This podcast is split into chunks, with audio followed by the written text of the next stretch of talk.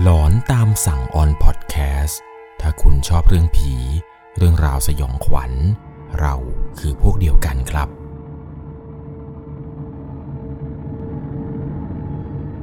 สวัสดีครับทุกๆคนครับ ขอต้อนรับเข้าสู่ช่วงหลอนตามสั่งอยู่กับผมครับ 1 1 LC สำหรับเรื่องราวความสยองขวัญในวันนี้ที่ผมจะเล่าให้กับทุกคนได้รับชมแล้วก็รับฟังกันนี้ เป็นเรื่องที่เกิดขึ้นทางภาคอีสานครับ ที่จังหวัดอุดรธานี เรียกได้ว่าการไปพบเจอเรื่องประสบการณ์หลอนๆในครั้งนี้ของผู้ฟังทางบ้านเนี่ยเป็นการพบเจอในลักษณะที่แบบว่าไม่สามารถอธิบายได้เลยครับ เขาเนี่ยรู้เพียงแค่ว่าไอสิ่งที่ไปเจอเนี่ยมันน่ากลัว แล้วก็น่าขนลุกมากๆ เพราะว่าสิ่งที่เขาไปเจอนี้ครับ เขาไปพบเจอบรมคูบรมจารย์ของพวกผีปอบ ที่ชาวบ้านเขาจะเรียกกันว่า หาก้อม หรือผีปอบที่แบบเป็นขั้นสุด ที่น่ากลัวที่สุด แล้วก็อันตรายที่สุด เรียกได้ว่าการไปเจอในครั้งนี้เนี่ยมันทำให้เขานั้นเนี่ยจดจำไปตลอดกาลเลยครับ เรื่องราวที่ผมจะเล่าให้ฟังในวันนี้ ก่อนจะเข้าไปรับชมรับฟังกัน จะต้องใช้วิจารณญาณในการรับชมรับฟังให้ดีๆโดยเรื่องราวในวันนี้ครับ เป็นประสบการณ์ของผู้ฟังทางบ้านท่านหนึ่ง ชื่อว่าคุณกล้า คุณกล้าเนี่ยเติมทีเป็นคนนครสวรรค์อำเภอแม่เปิ่นมีโอกาสได้ไปเที่ยวบ้านญาติที่จังหวัดอุดรธานีในช่วงม .3 เรียกได้ว่าเรื่องราวเรื่องนี้ ต้องพาทุกคนย้อนกลับไปประมาณ 7-8 ปีที่แล้วเลยครับ เป็นการไปเที่ยวบ้านญาติอุดรครั้งแรก และเป็นการไปเนี่ยคือรู้สึกตื่นเต้นมากๆ ที่จะได้เปิดหูเปิดตา การเดินทางจากจังหวัดนครสวรรค์ไปอุดรธานีเนี่ย มันก็ค่อนข้างที่จะไกลพอสมควร ช่วงที่ไปเนี่ยก็ช่วงใกล้เทศกาลสงการด้วย ตามถนนหนทางเนี่ยมันก็คึกคัก ผ่านหลายจังหวัดเลยครับ แต่ละจังหวัดเนี่ยก็คึกคักกันมาก จุดหมายปลายทางคือจังหวัดอุดร พอไปถึงที่จังหวัดอุดรเรียบร้อยนี้ครับ ก็ได้ไปพักอยู่ที่บ้านญาติหลังหนึ่ง เป็นบ้านของป้าเขาเอง การไปในครั้งนี้เนี่ยก็มีพวกพี่ๆป้าๆน้าอาที่อยู่ที่จังหวัดอุดรนี้เขามาทักทายกันมาพูดคุยกัน ส่วนเขาเองเนี่ยจะมีน้องอยู่หนึ่งคนครับ ก็คือลูกของป้านี่แหละ ชื่อว่าดิว ไอ้ดิวคนนี้เนี่ยอายุห่างจากเขาประมาณปีหนึ่งเห็นจะได้ ซึ่งเขาเองกับน้องดิวเนี่ยก็รู้จักกันมาพอสมควรครับ เพราะว่ามีอยู่ครั้งหนึ่งที่ป้าเนี่ยพาดิวมาเล่นอยู่ที่จังหวัดนครสวรรค์อยู่บ่อยครั้ง ก็เลยมีการสนิทสนมกัน เพราะว่าด้วยความที่ว่าเป็นผู้ชายเหมือนกันเนี่ย ก็มักจะเล่นแปลงล่างเล่นซึกซนตามภาษาเด็กผู้ชาย จนในวันนี้นี่แหละครับ ที่เขานั้นมีโอกาสเดินทางมาอุดรในครั้งแรก ปรากฏว่าดิวเนี่ยมันก็ชวนเขาครับ บอกว่าพี่พรุ่งนี้เนี่ยเราไปดูหมอลำกันไหมพอดีแถวบ้านเนี่ยเขาจัดกันช่วงใกล้สงกรารจะมีพวกหมอลำมาทำการแสดงกันพี่ไปไหมด้วยความที่ว่ามาต่างถิ่นต่างที่ครับ ก็อยากจะไปเที่ยวเปิดหูเปิดตาด้วย อยากจะไปเจอสาวๆที่อุดร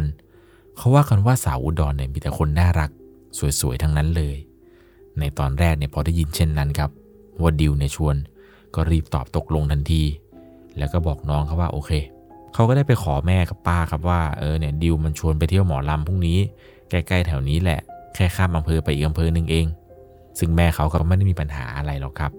เขาก็อนุญาตให้ไป เพราะว่าดิวเนี่ยก็คือเป็นลูกของป้าก็สนิทสนมกัน รู้ครับว่าถ้าไปกับดิวเนี่ยยังไงก็ปลอดภัย เป็นคนพื้นที่ แล้วก็ไม่น่าจะมีเรื่องอะไร เพราะว่าดิวเนี่ยไม่ได้เป็นเด็กที่เกเรปรากฏว่าวันต่อมาครับ เป็นวันที่เขากับดิวนั้นนัดหมายกันจะไปดูหมอลำ วันนี้เป็นวันที่ตื่นเต้นมากๆครับ กับการไปเที่ยวในครั้งนี้ เขาเองเนี่ยนั่งรอดิวอยู่หน้าบ้านตั้งแต่ห้าโมงจนหกโมงครับดิวเนี่ยมันก็โผล่หน้ามา แล้วมันก็พาขับรถ ซึ่งหนทางที่ไปเนี่ยตอนสมัยนั้นยังไม่ค่อยเจริญเท่าไหร่ บางเส้นที่ไปยังเป็นถนนถูกขระ ดินลูกลังอยู่เลย ส่วนข้างทางเนี่ยไม่ต้องสืบเลยครับ ขับไปเนี่ยมีแต่ต้นไม้ ต้นไม้นี่สูงบ้าง เตี้ยบ้าง แต่มีความรู้สึกว่าต้นไม้ทุกต้นที่อยู่รอบข้างเนี่ย มันแน่นหนาจนมองทางแทบไม่เห็น ซึ่งบางหนทางที่ขับไปนั้น มันก็ไม่ค่อยจะมีไฟตามไหลทางเท่าไหร่ ยิ่งขับออกไปไกลหมู่บ้านยิ่งมืด ในระหว่างที่กำลังขี่ไปครับ ช่วงที่เริ่มที่ใกล้เข้าหมู่บ้านหมู่บ้านหนึ่ง มันก็ยังพอมีแสงสว่างส่องไม้เห็นอยู่บ้าง ด้วยความที่ว่าเขาเองเนี่ยเป็นคนขับรถ แล้วดิวเนี่ยเป็นคนซ้อน ดิวเนี่ยมันก็คอยบอกทางให้ครับว่าพี่เดี๋ยวพี่ตรงไปตรงนู้นพี่เลี้ยวตรงนี้ พี่ผ่านไฟแดงพี่ต้องไปอะไรยังไง ดิวมันคอยบอกทางเส้นทางลัดให้ตลอด ในระหว่างที่ทั้งสองคนนี้กำลังขี่รถไปนั้น เขาเองเนี่ยมีความรู้สึกว่ามันเย็นสันหลังวาบขึ้นมาเลยครับ ในระหว่างที่ขี่ไปเนี่ยขนนี่ลุกสู้ จนรู้สึกได้เลยครับว่า มันมีอะไรบางอย่าง น่าจะมีอะไรที่มันไม่ชอบมาพากล ในความรู้สึกนั้นเนี่ยเป็นความรู้สึกที่แปลกมากๆ พอความรู้สึกนี้วูบขึ้นมา สายตาดันเหลือบไปมองกระจกด้านข้าง ปรากฏว่าสิ่งที่เห็นครับ ด้านหลังเขานั้น มันมีแต่ความว่างเปล่า แล้วก็ความมืด เขาก็เลยคิดว่าไอ้เสียวสันหลังวูบวาบวูบวาบอะไรเนี่ย สงสัยจะคิดมากไปหน่อย เป็นเพราะว่าตัวเองเนี่ยชอบจินตนาการอะไรแบบนี้อยู่แล้ว คิดว่าหนทางรอบข้างเนี่ยกลัวว่าขี่ไปเดี๋ยวมันจะมีผีโผล่มาอะไรอย่างนี้ เลยจินตนาการเยอะไปหน่อยทำให้ตัวเองนั้นรู้สึกหวาดกลัว แล้วก็ขนลุกสู้ขึ้นมา เพราะว่าตอนที่เกิดอาการขนลุกเนี่ยเขาเองก็มองรอบข้างแต่ก็ไม่ได้พบเจออะไร คิดในใจว่าสงสัยเป็นเพราะว่าเราเนี่ยจินตนาการเยอะเกิน ก็พาดิวเนี่ยนะครับขี่มอเตอร์ไซค์มาเรื่อยๆ จนขับมาถึงจุดหมายประมาณสองทุ่มครับ เขาเองกับดิวเนี่ยก็พากันเที่ยวเลยครับ เที่ยวเดินหาของกิน ดูนู่นดูนี่ ไอ้ดิวเนี่ยมันนัดเพื่อนเอาไว้เหมือนกันครับ มันก็เลยพาตัวเขาเองเนี่ยไปแนะนำเพื่อนๆให้รู้จัก ว่าเขาเองเนี่ยคือพี่ของดิวเพิ่งเดินทางมาจากนครสวรรค์มาอุดรเนี่ยเพื่อจะมาเที่ยวโดยเฉพาะเลย หลังจากแนะนำเพื่อนอะไรกันเสร็จเรียบร้อยครับ ดิวเนี่ยมันก็บอกเพื่อนๆว่าไป พาพี่กูไปเที่ยวหน่อย คราวนี้ครับ กลุ่มของเขาก็คือมีดิวมีเพื่อนของดิว แล้วก็ตัวเขาเนี่ย ก็พากันเที่ยวตามภาษาวัยรุ่นครับ ไปดูหมอลำไปดูนู่นดูนี่ ดูเสร็จแล้วก็ซื้อพวกเครื่องดื่มอะไรมานั่งกิน เป็นวันที่สนุกสนานมากครับ ความทรงจำครั้งนี้เนี่ยแทบจะไม่มีวันลืมเลย ก็พากันเที่ยวสนุกจนลืมไปเลยครับ ว่าเวลาตอนนี้เนี่ยมันดึกมากพอสมควร หยิบโทรศัพท์ขึ้นมาดูคือ ตอนนี้เป็นเวลาเที่ยงคืนครับ เที่ยงคืนเกือบจะเที่ยงคืนครึ่งแล้วด้วย ซึ่งจริง ๆ แล้วเนี่ยมันควรจะกลับบ้านกันได้แล้ว แต่ปรากฏว่า เขากับดิวครับ ติดลมเที่ยวกันจนเพลิน เลยตัดสินใจว่าเฮ้ยดิวเรากลับบ้านดีกว่ามันดึกแล้วว่ะ เดี๋ยวพวกแม่กับป้ายจะเป็นห่วง จริงเราขับมาไกลข้ามอำเภออีก กว่าจะกลับถึงบ้านเนี่ยง่วงพอดี ซึ่งเขาก็ได้บอกไปอย่างนี้ครับ บอกว่าเออดิวไปไปบอกเพื่อนไปว่าเออไปกลับกันได้แล้ว มันดึกแล้ว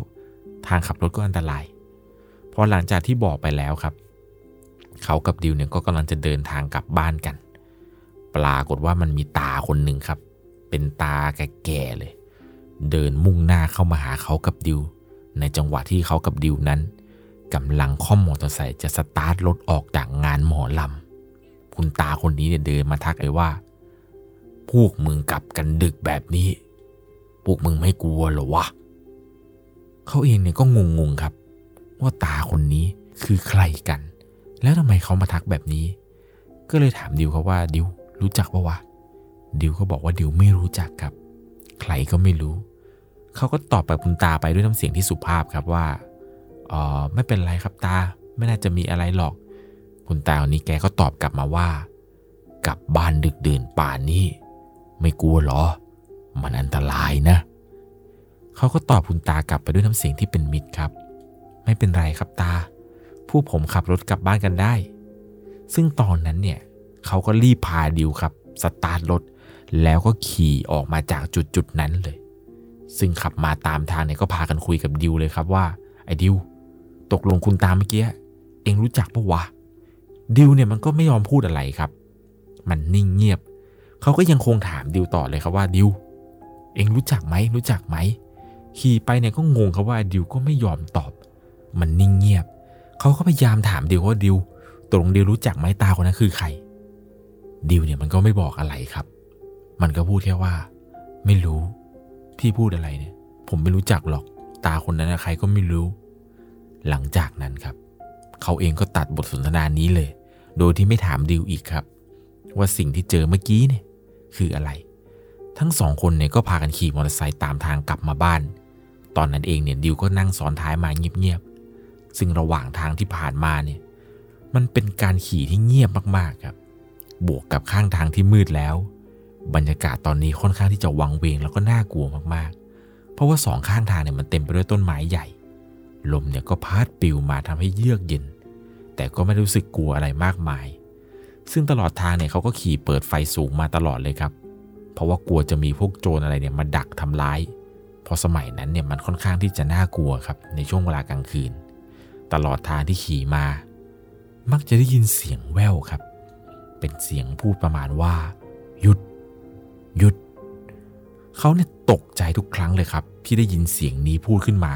ก็พยายามมองที่กระจกตลอด แต่ก็ไม่เห็นว่าจะมีอะไรเลย ก็ขับตามทางมาเรื่อยๆเรื่อยๆจนเข้ามาสู่หมู่บ้านแถวนั้นพอดี ตรงนี้มันมีไฟ ก็เลยได้ขับช้าหน่อย ในระหว่างที่ขับมานี้ครับ ซึ่งหมู่บ้านที่ขับเข้ามาเนี่ยขออนุญาตที่จะไม่เอ่ยชื่อนะครับ เอาเป็นว่าหมู่บ้านที่เข้ามาเนี่ยมันเป็นหมู่บ้านที่ค่อนข้างที่จะอยู่ไกลจากตัวเมืองพอสมควร ก็ขี่เข้ามาครับ ขี่เข้ามาหมู่บ้านแถวนี้ เพราะว่าถัดจากหมู่บ้านนี้ไปประมาณ3หมู่บ้านเนี่ยก็จะถึงหมู่บ้านของดิวพอดี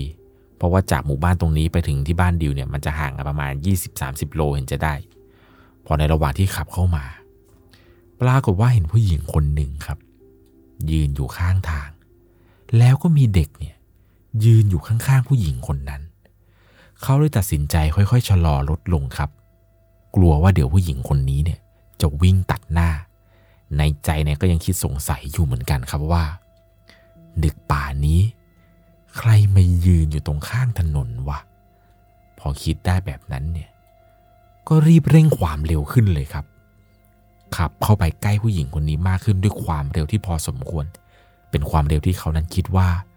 ถ้าเกิดผู้หญิงคนนี้เนี่ยวิ่งตามหรือจะฉุดทำร้ายอะไรเนี่ย มันน่าจะพอเร่งแซงหนีไปได้ ปรากฏว่าก็เร่งความเร็วลดขึ้นมา จนเข้าไปใกล้ๆผู้หญิงคนนั้น สังเกตได้เลยครับว่า ผู้หญิงที่ยืนอยู่กับเด็กนี้ เธอไม่มีเงาครับ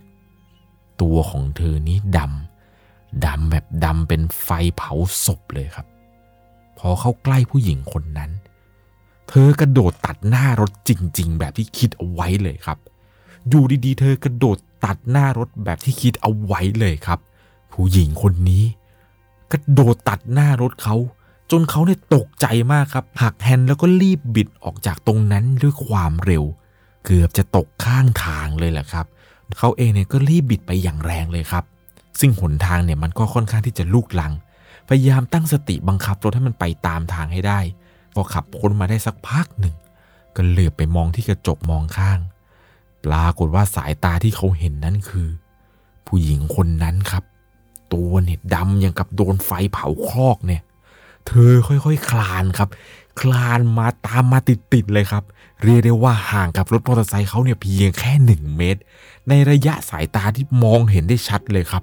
ว่าผู้หญิงคนนี้นั้น คลานมาคลานมาด้วยความเร็ว ผมของเธอเนี่ยลากมากับพื้นถนนครับ สิ่งที่เห็นตอนนั้นคือเธอมีลูก ลูกของเธอเนี่ยก็คลานตามเธอมาแบบติดๆเลยครับ ภาพตอนนั้นที่เห็นคือ ผู้หญิงกับเด็ก คลานตามรถมอเตอร์ไซค์ที่เขานั้นบิดมาอย่างแรงปรากฏว่าก็บิดหนักกว่าเดิมอีกครับ บิดแบบที่ไม่คิดชีวิต มองไปที่กระจกหลังปรากฏว่าก็ยังคงเห็นครับ ว่าผู้หญิงคนนี้ใช้มือ สองข้างกับเขา่าคานมาอย่างไวเลยครับ ตามมาติดติดผมเองก็พยายามบิดหนีแบบแบบสุดชีวิต อยู่ดีๆ ผู้หญิงคนนี้ก็กรีดร้องโหยหวน สลับกับเสียงลมที่พัดใส่หูเขาเนี่ยแรงมากครับ มันเป็นเสียงที่ปะปนกันมั่วไปหมดทั้งเสียงลม ทั้งผู้หญิงคนนี้กรีดร้องโหยหวนแบบเป็นเสียงที่น่ากลัวมากๆ เขาเนี่ยบอกได้คำเดียวเลยครับว่านาทีชีวิตตอนนั้นเนี่ย ถ้ารถล้มเมื่อไหร่ คงไม่รอดอย่างแน่นอน น่าจะตายตรงนั้นแหละ เขาก็พยายามตั้งสติครับ ประคองรถให้ได้มากที่สุด ตัวเนี่ยสั่นไปหมด แต่ก็ยังพอมีแรงที่จะประคองรถได้ ตอนนั้นกลัวแบบกลัวสุดขีดมากๆครับ ซึ่งผู้หญิงคนนี้ก็ยังคลานไล่ตามมาไม่หยุดไม่หย่อน จนเขาเองเนี่ยเห็นแสงสว่างครับ อยู่ข้างหน้า เป็นแสงสว่างจากทางเข้าหมู่บ้านถัดไป ก็เลยมองดูกระจกอีกครั้งหนึ่งเพื่อให้แน่ใจครับว่า เธอยังตามมาอยู่ไหม ปรากฏว่าพอเข้าใกล้หมู่บ้านนี้ครับ มองกระจกหลังอีกที ผู้หญิงคนนี้ได้หายไปพร้อมกับลูกของเธอพอเข้ามาในหมู่บ้านแห่งนี้ครับ ก่อนที่จะถึงหมู่บ้านเนี่ยมันก็ไม่ได้ไกลอะไรมากมาย เขาก็เลยตัดสินใจขับช้าลง แล้วก็ถามไอ้ดิวเขาว่าดิวเมื่อกี้มึงเห็นไหมว่าไอ้ดิวไอ้ดิวมึงรู้ไหมเนี่ยเมื่อกี้เกิดอะไรขึ้น ปรากฏว่าไอ้ดิวมันได้แต่นั่งเงียบ เขาเนี่ยหันหัวไปดูไอ้ดิวครับ เห็นได้เลยว่าดิวนั้นมันนั่งตาแข็งทื่อ ไม่พูดไม่จา ตัวมันเนี่ยเกรงไปหมดเลยครับ พอเห็นเช่นนี้ก็รู้ได้เลยว่าไอ้ดิวเนี่ยน่าจะไม่ดีแล้ว เลยรีบพามันกลับไปบ้านโดยเร็วที่สุดครับ แล้วซึ่งระหว่างทางไปหมู่บ้านเนี่ย มันก็ไม่ได้ไกลเท่าไหร่หรอกครับ แต่ก็ขับรถผ่านมา ตรงข้างหน้าเนี่ยมันเหมือนกับว่าจะมีเป็นบ่อน้ำคล้าย ๆ กับว่าเป็นบึงอะไรสักอย่าง ในระหว่างที่ขี่มานี้ครับ ปรากฏว่าเขาก็ได้เห็นแสง เป็นแสงอะไรก็ไม่รู้ครับเขียวๆไกลๆมันลอยขึ้นมาจากหนองน้ำตรงนั้น ลอยขึ้นไปบนฟ้า เขาเองเนี่ยก็มองดูครับมองตามไปแล้วก็ขับรถเข้าไปใกล้ๆเรื่อยๆแต่สุดท้ายก็ต้องรีบบิดหนีอีกครั้งหนึ่งครับ เพราะพอขับเข้าใกล้แสงสีเขียวๆที่เขาเห็นเนี่ยอยู่ดีมันก็หายไป เขาก็รีบบิดกลับไปบ้านอย่างสุดชีวิตเลยครับ แล้วพอกลับไปถึงบ้าน ก็ได้เรียกแม่เรียกป้าแม่ของไอ้ดิวเนี่ยมาด้วยกันดูหน่อยครับ ไม่รู้ว่าดิวเนี่ยอาการเป็นยังไง ตอนนั้นทุกคนพากันตื่นมาหมดเลยครับพอกว่าจะถึงบ้านเนี่ยก็ล่อเข้าไปเกือบจะตีสามแล้ว มาถึงปุ๊บเนี่ยทุกคนก็ตื่นแค่ขี้ตาตื่นมาดูดิวครับ อาการเนี่ยมันไม่ค่อยดีเท่าไหร่ มันเหมือนกับจะช็อกแบบช็อกสุดขีด แม่มันเนี่ยก็รีบหาพระหาน้ำมนต์อะไรเนี่ยมาลด มาปะพรมเอาพระพุทธรูปเนี่ยมาตั้งอยู่บนหัวดิว เอาสร้อยอะไรไม่รู้มาใส่ให้มันพลุงพลังเต็มคอไปหมด ปรากฏว่าดิวเนี่ยมันก็มีสติ พอจะพูดคุยอะไรได้อยู่ครับ หลังจากนั้นเนี่ยแม่ของอดิว ก็บอกให้เขานั้นเล่าให้ฟังครับว่าไปทำอะไรกันมา เขาเองเนี่ยก็เล่าให้ฟังเลยครับว่า ตอนขับกลับมา เจอแม่ลูกข้างทาง ก็เลยรีบบิดมอเตอร์ไซค์หนีแม่ลูกคู่นี้ก็ยังคงไล่ตามมาพอป้าได้ยินเช่นนั้นครับ ก็รู้ได้ทันทีเลยว่าไปเจออะไรกันมา หลังจากนั้นเนี่ยแม่ของเขาก็บอกให้พาน้องไปเข้านอนได้แล้วไป เดี๋ยวพรุ่งนี้เช้าเราค่อยคุยกัน พอเช้ามาครับแม่ของอดิวกับแม่ของเขาเนี่ยก็พาตัวของเขากับดิวไปหาหลวงพ่อที่วัดครับ ให้หลวงพ่อนั้นเนี่ยลดน้ำมนต์ให้ ซึ่งเขาเองเนี่ยไม่เท่าไหร่หรอกครับ แต่ดิวเนี่ยหนักเลย เหมือนแบบเขาเรียกภาษาอีสานที่เรียกว่าขวัญออกจากล่างอะไรเงี้ยครับเขาก็ให้พระเนี่ยทำพิธีเรียกขวัญกลับมาให้ หลวงตาเนี่ยก็ทำพิธีเรียกขวัญกลับมาพอเสร็จปุ๊บ ก็ให้มันกลับมาบ้านมาพักผ่อน ป้าเนี่ยคือเป็นแม่ของอดิวเนี่ยก็เดินมาคุยกับเขาครับว่า ไอ้ที่เขาเห็นข้างทางเมื่อคืนเนี่ยที่ว่าเจอสาวข้างทางเนี่ย มันไม่ใช่ผีธรรมดานะ แต่นั่นมันคือผีปอบเลยนะลูก มันเป็นผีปอบแม่ลูก และป้าเนี่ยก็ยังบอกอีกครับว่า พวกเขาเนี่ยโชคดีมากๆเลย เพราะว่าคนส่วนใหญ่ที่เจอเนี่ย มักจะเกิดอุบัติเหตุ เพราะว่าตกใจจนไม่สามารถที่จะควบคุมรถได้ จุดตรงนั้นเนี่ยคือโดนกันหลายรายแล้ว ตรงนั้นเนี่ยมีคนตายเยอะ ป้าเนี่ยบอกว่าโชคดีมากเลยนะที่รอดกันมาได้ ป้าก็เล่าให้ฟังครับว่าเคยได้ยินชาวบ้านเขาพูดเหมือนกัน แต่ไม่คิดว่าคนใกล้ตัวเนี่ยจะมาเจอพอป้ารู้เนี่ยป้าก็รีบเล่าให้ฟังทั้งหมดทุกอย่างเลยครับ ป้าก็เล่าไปถึงว่าผีแม่ลูกคู่นี้มันชอบออกมายืนข้างถนนตอนดึกๆ ชาวบ้านผ่านไปผ่านมามักเห็นเป็นประจำแหละ หนักสุดเนี่ยมีคนเคยเห็นว่า แม่ลูกคู่นี้ เอาหัวเนี่ยโขกกับพื้นถนน คือสิ่งที่ชาวบ้านคนอื่นเห็นเนี่ยก็คือเป็นภาพที่ขี่รถมาครับ แล้วเห็นว่ามีผู้หญิงคนหนึ่งเนี่ยนั่งคุกเขา่า ลูกก็นั่งอยู่ข้างๆเนี่ยครับสองแม่ลูกนี้เอาหัวโขกถนนดังปักปักปักปักจนชาวบ้านเนี่ยรู้เลยครับ ว่าสิ่งที่เห็นนี้มันไม่ใช่คน เขาเชื่อกันว่าแม่ลูกคู่นี้ครับ มักจะแอบเข้าไปกินให้คนนู้นคนนี้ล้มตายกันในหมู่บ้านเป็นประจำ เคยมีการเรียกหมอผีมาปราบแล้ว แต่เอาไม่อยู่ครับ หมอผีที่มาปราบเนี่ยตายเลยนะครับ คิดดูว่าหมอผีจะมาปราบผี แต่โดนผีเล่นจนตายเลย เขาเนี่ยพูดกันว่าผีตัวนี้ผีแม่ลูกตัวนี้ครับ มันไม่ใช่ผีธรรมดา แล้วมันก็ไม่ใช่ปอบธรรมดาด้วย มันน่าจะเป็นโคตรหาปอบ หรือที่เขาเรียกกันว่าหาก้อมนั่นแหละครับ แม่ลูกซึ่งที่เขาเห็นเนี่ยที่เขาเคยได้ยินว่าโคตรหาปอบหรือผีหาก้อมเนี่ย นี่เป็นครั้งแรกเลยครับ ที่พบเจอ แล้วไม่คิดว่าจะได้เจอกับตัวเองด้วย มันเป็นอะไรที่น่ากลัวมากๆ ตัวของคุณก้าเองเจ้าของเรื่องราวเรื่องนี้ครับเขายังบอกกับผมเลยครับว่า ไม่รู้ว่าคนที่ไม่เคยเจอเนี่ยจะเชื่อไหมว่าสิ่งที่เจอนี้เนี่ย มันคือหาก้อมหรือพวกผีปอบที่แบบขั้นสูงจริง ๆ ซึ่งไอ้ปอบพวกนี้ครับมันมีวิชาอาคมมากคือเล่นคุณใส่มนต์ดำเยอะจนเข้าตัวจจนตัวเองเนี่ยกลายเป็นเหมือนกับพวกผีปอบที่มีวิชาอาคมนั่นแหละครับเขาเลยเรียกว่าหาก้อม ซึ่งทางแถบภาคอีสานเนี่ยผีปอบก็เยอะแล้วนะครับ หาก้อมเนี่ยก็เยอะไม่น้อยเลยแหละครับ ต้องบอกเลยว่ามันเป็นอะไรที่สยองขวัญมากๆ เพราะว่าผีปอบพวกนี้เนี่ยมันมีฤทธิ์มีอิทธิฤทธิ์เยอะแยะมากมาย ผมเชื่อเลยนะครับว่าหาก้อมเนี่ยมีอยู่จริง ๆ นะครับ นี่ก็เป็นประสบการณ์ที่เขานั้นไปพบเจอมา คุณก้าเนี่ยบอกเลยครับว่าภาพในวันนั้นที่เจอเนี่ยยังติดตาอยู่เลยครับ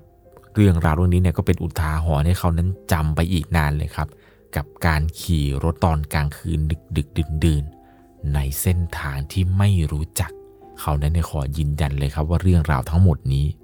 เป็นเรื่องราวที่เกิดขึ้นจริง ๆ กับเขา แล้วไปพบเจอมาจริง ๆ เรียกได้ว่าเรื่องราวเรื่องนี้เนี่ยไม่เชื่อก็อย่าลบหลู่นะครับ พวกหางก้อมทางแถบภาคอีสานเนี่ยมันคือผีปอบที่ค่อนข้างที่จะร้ายแรงก็คือ ถ้าเทียบจริงๆเนี่ยหาก้อมคืออผีปอบที่อยู่ขั้นบนสุดในลำดับของพวกผีเลยครับ ถ้าไล่ลงมาก็คือหาก้อมแล้วก็เป็นผีปอบธรรมดาทั่วไป ผีพวกนี้เนี่ยมันจะมีอิทธิฤทธิ์มีฤทธิ์อาคมเยอะแยะมากมาย เพราะว่าเดิมทีแล้วเนี่ยคนพวกนี้มันคือคนที่เล่นคูณใส่มนต์ดำครับ จุดเริ่มต้นมันก็อาจจะมาจากการอยากจะลองมีอาคม ลองออฝึกมนต์ดำคาถานู่นนี่นั่น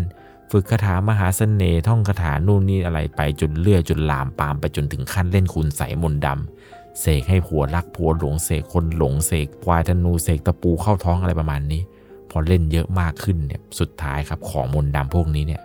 มันโดนคนที่เขาเก่งกว่าเนี่ยแก้ แล้วของพวกนี้มันย้อนกลับเข้าตัวครับ จนมันกินตัวเองกลายเป็นปอบเป็นอะไรไป นี่ก็คือประสบการณ์สยองขวัญที่คุณกล้านั้นไปพบเจอมา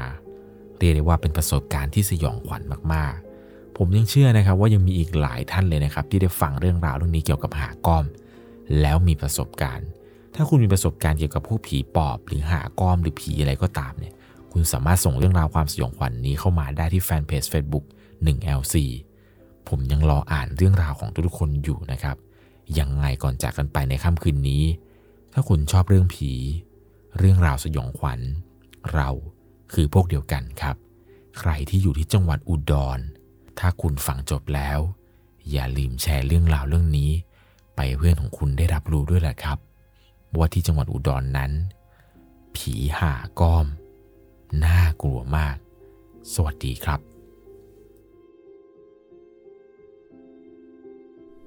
สามารถรับชมเรื่องราวหลอนๆเพิ่มเติม ได้ที่ YouTube Channel 1 LC ยังมีเรื่องราวหลอนๆที่เกิดขึ้นในบ้านเรา รอให้คุณนั้นได้รับชมอยู่นะครับ